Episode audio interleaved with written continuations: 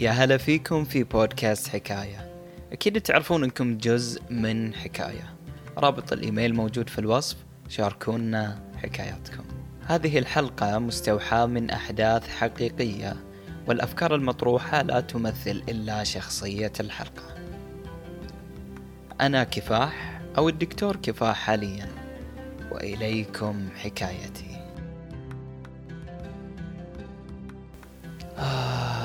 الله على ريحة بلادي. إيش قد مروا بيك ناس وش قد بيك قصص وحكايات. يا بلاد الرافدين أيها العراق العظيم أيتها الموصل مدينتي العزيزة كم تحملين من الذكريات؟ فأنت مركز محافظة نينوى العريقة وأنت ثاني أكبر مدن العراق. سكنك العديد من الحضارات وكنت شاهدا على العصر. هيه كم مرة منذ رحلنا وكم قاسيت من الدمار والحمد لله أنني لم أعش هذا الدمار. فتارة أشكر الله على أنني لم أرى الموصلة تتدمر على أيدي الإرهابيين وتارة أبكي من الحسرة لأنني لم أدافع عنها. فهذا حالنا وهذا ما نتميز به نحن الموصليون. نعشق العلم وتراب هذه الأرض. والعسكرية تجري في دمائنا أبي لماذا لم أراك؟ لماذا لم أجالسك كما يجالس إخواني أبناءهم؟ أبي لماذا لم تلتقط لك صورة فأرى وجهك حتى أعلم حقيقة ادعاء الناس بأنني أشبهك أبي لماذا رحلت عن هذه الدنيا وأنا في عمر السنة والنصف أبي لماذا لا يحبوننا أنا وإخواني إخوتي من زوجتك الأولى؟ لماذا يعيشون في الثراء الفاحش وحالتنا أقل منهم؟ أليس ورثنا واحد؟ ألست أبانا جميعا؟ على كل الحمد لله. لا أحتاج إلى أحد. كل ما أحتاج إليه هو عون من الله ونفسي فقط. أمي البسيطة الأمية التي تجهل القراءة والكتابة والتي لم تتعلم أبدا أرقى من إخوتي من أبي. فهي تحن علي وتعلمني العرف والأدب وتحثني على حب إخوتي وعدم حمل ضغينة ضدهم. ولكن كيف ذلك؟ وهم الطبقة الراقية الثرية المتعلمة لا يفعلون كما تفعل أمي الطيبة المسكينة. ولا يعاملوننا وكأننا شيء على هذا الوجود. نعم أشتاق لأبي وازعل أحيانا من الظروف ومن الحياة.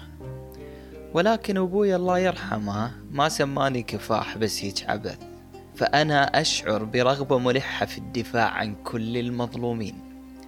فبدايتها في المدرسة لم أكن أرضى بأن يضرب طالب دون وجه حق. فكنت أقوم أضرب اللي مد إيده على أحد من زملائي.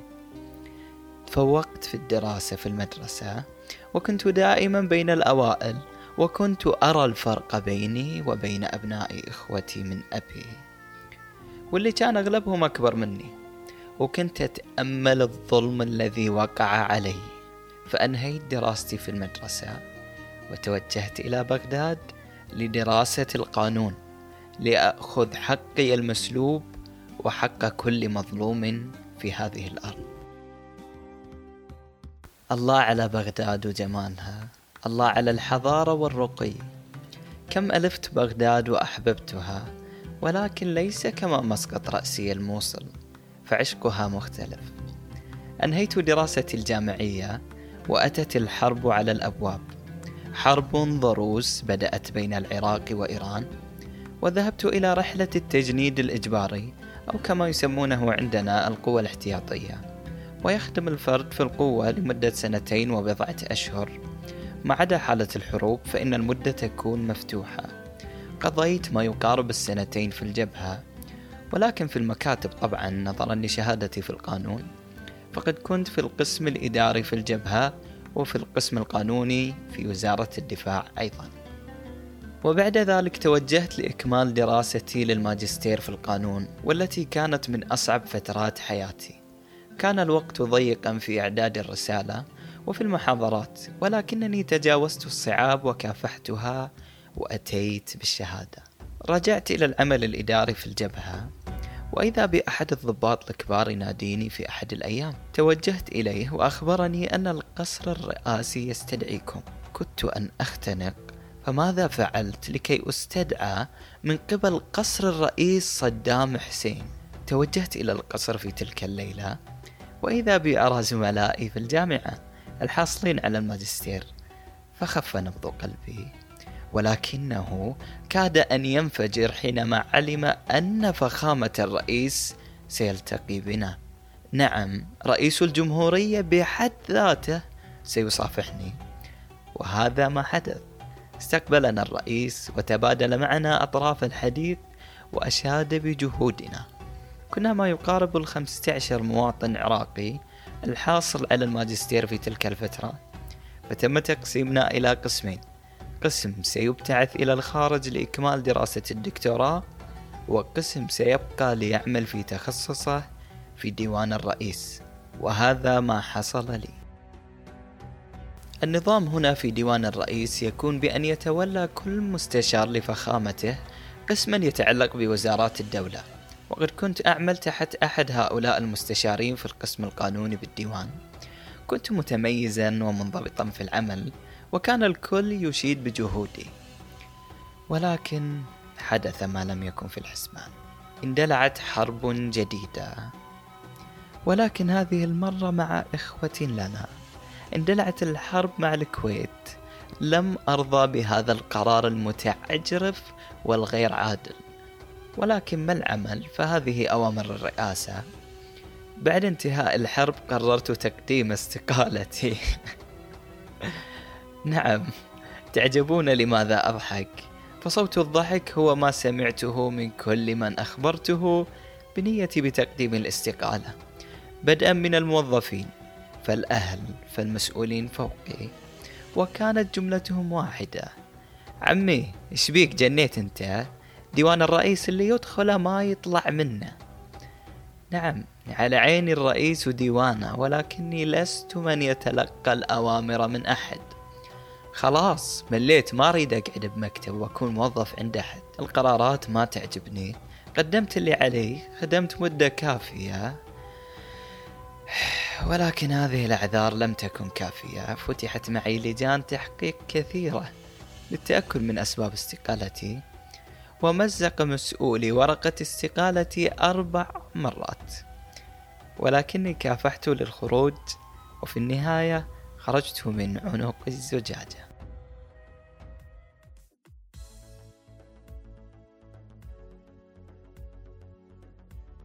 بعد استقالتي قد بينت لكم أنني لا أحب أن أكون مأمورا لدى أحد. فاستخرجت رخصة للمحاماة وفتحت مكتبي الخاص. وبدأت العمل. وبكل أمانة كانت المحاماة كرشفة الماء لدي. فقد مارستها طيلة حياتي. بدءا بالطفولة في دفاعي عن زملائي المظلومين فدراستي الجامعية ثم عملي في الجيش وديوان الرئاسة. فقد كنت أحضر جلسات المحاكمة أثناء فترة عملي بالديوان. قد كنت مقدما من قبل الجميع في الجلسات حيث أنني من الديوان. تتالت النجاحات والتوسع في هذا المجال. ثم أتاني عرض للتدريس في جامعة بغداد. ولكن أتاني عرض آخر من الديار من الموطن من الموصل. فقد فتحت هناك أول جامعة خاصة وقد قالوا لي ولبعض الزملاء أنتم أبناء هذه المدينة فلماذا تذهبون إلى بغداد؟ وافقت على هذا العرض وبدأت في التدريس.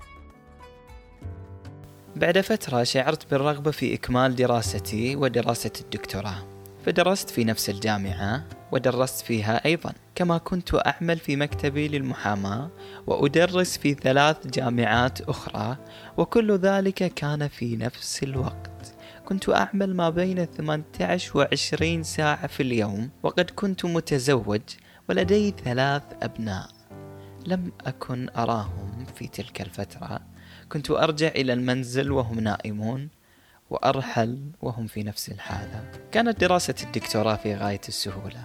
قد كنت أتمتع بالخبرة والمرونة.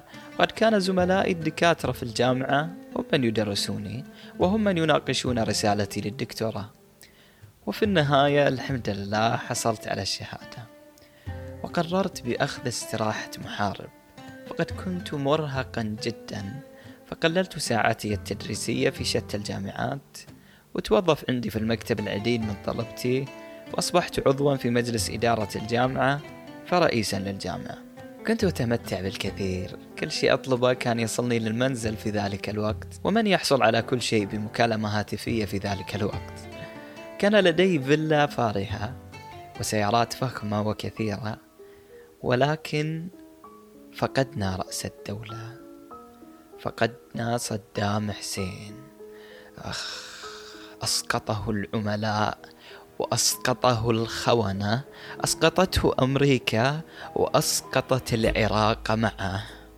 رحم الله صدام.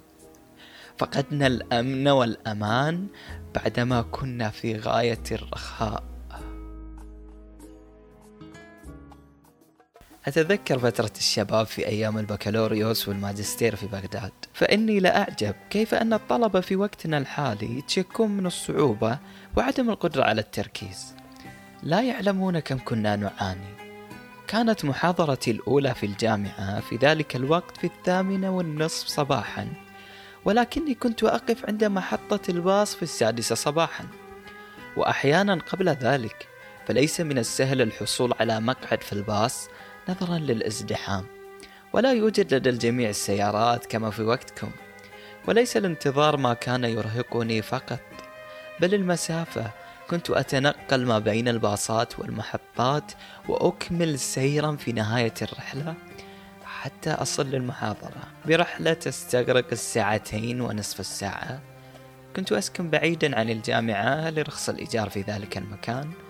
كنا ننام وفي أحضاننا الكتب. كنا نسهر للدراسة وخصوصا في دراسة الماجستير. يا الله كنت أموت من التعب والسهر. تصوروا كنت أحيانا أرجع للموصل أكتب رسالتي في الوقت الضيق اللي هو ست شهور وراسل الدكتور ببغداد حتى يقول لي تعال بالساعة الفلانية الوقت المناسب اليوم.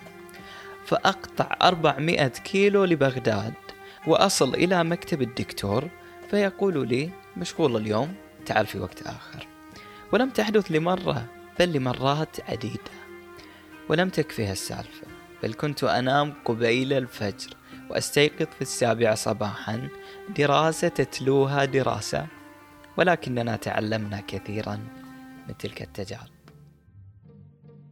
تدهور حال العراق وهددني العملاء باختطاف ابني لثلاث مرات. خفت على عائلتي وعلى مستقبلنا الطريق أصبح مسدودا ولا بد من الرحيل عن الوطن. سبقني عدد من الأصدقاء للبحرين وأخبروني عن رغد العيش هناك والفرص الكثيرة وتقديرهم للعلم وأصحابه فقررت اللحاق بهم وودعت الوطن والأهل والأصحاب ذاهبا لفرصة وحياة جديدة. وصلت إلى البحرين واستقريت فيها في العام 2007 وبدأت التدريس في إحدى الجامعات الخاصة وما لبثت سنة حتى أصبحت في مجلس إدارتها ومسؤولا فيها ثم ذهبت إلى تحد جديد لجامعة خاصة أيضا أو كما يسميها البعض جامعة أهلية. كانت جامعة ناشئة قد أصبحت عميدا لكلية الحقوق فيها. الحمد لله. أنا أعيش رغد الحياة هنا في البحرين. قضيت ما يقارب الثلاثة عشر عاما. حصلت على الجنسية البحرينية. فضل الله واسع.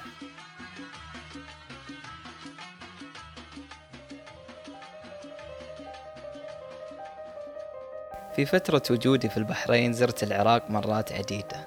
ولكني لم أستطع في بعض السنوات نظرا لسيطرة الإرهابيين على الموصل.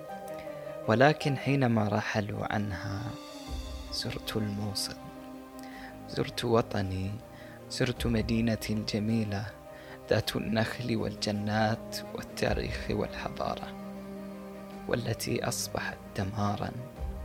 فقد دمروا كل شيء ولكن الحمد لله فمنزلي لم يدمر. دخلت ورأيت مكتبتي وشممت رائحة الكتب العطرة. تذكرت ذكريات لا تنسى. ففي طفولتي وفي أيام دراستي بالمدرسة كنت أخصص كل عطلة صيفية لقراءة أدب معين.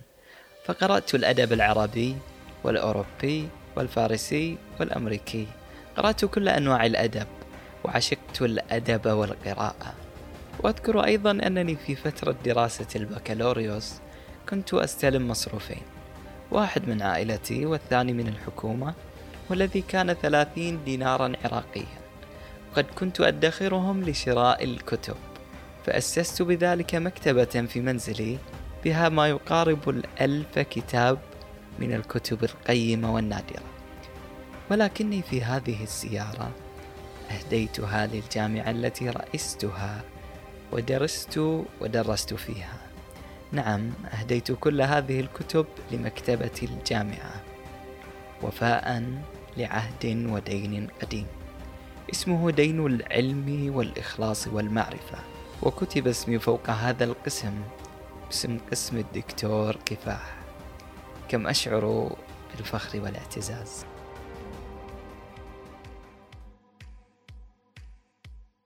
أنا في شهر نوفمبر من العام 2020 والذي اشتهر بجائحة الكورونا.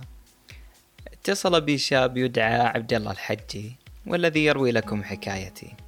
أخبرني عن برنامجه ورغبته بلقائي. أتاني في مكتبي وسألته يا عبد الله لماذا اخترتني أنا لمقابلتي لهذا البرنامج. فقال لي تعلمت من أستاذ لي بالمدرسة أن لكل عراقي قصة وحكاية. ونعم صدق فيما قال. فهذه حكايتي. أنا الدكتور كفاح. كافحت في هذه الدنيا. لم تكسرني ظروف طفولتي ولم تزدني إلا صلابة وفخرا. وأرجو أن تأخذوا من حكايتي عبرة. كافحوا ولا تنهزموا للظروف. فلو انهزمت لها لكنت مريضا نفسيا.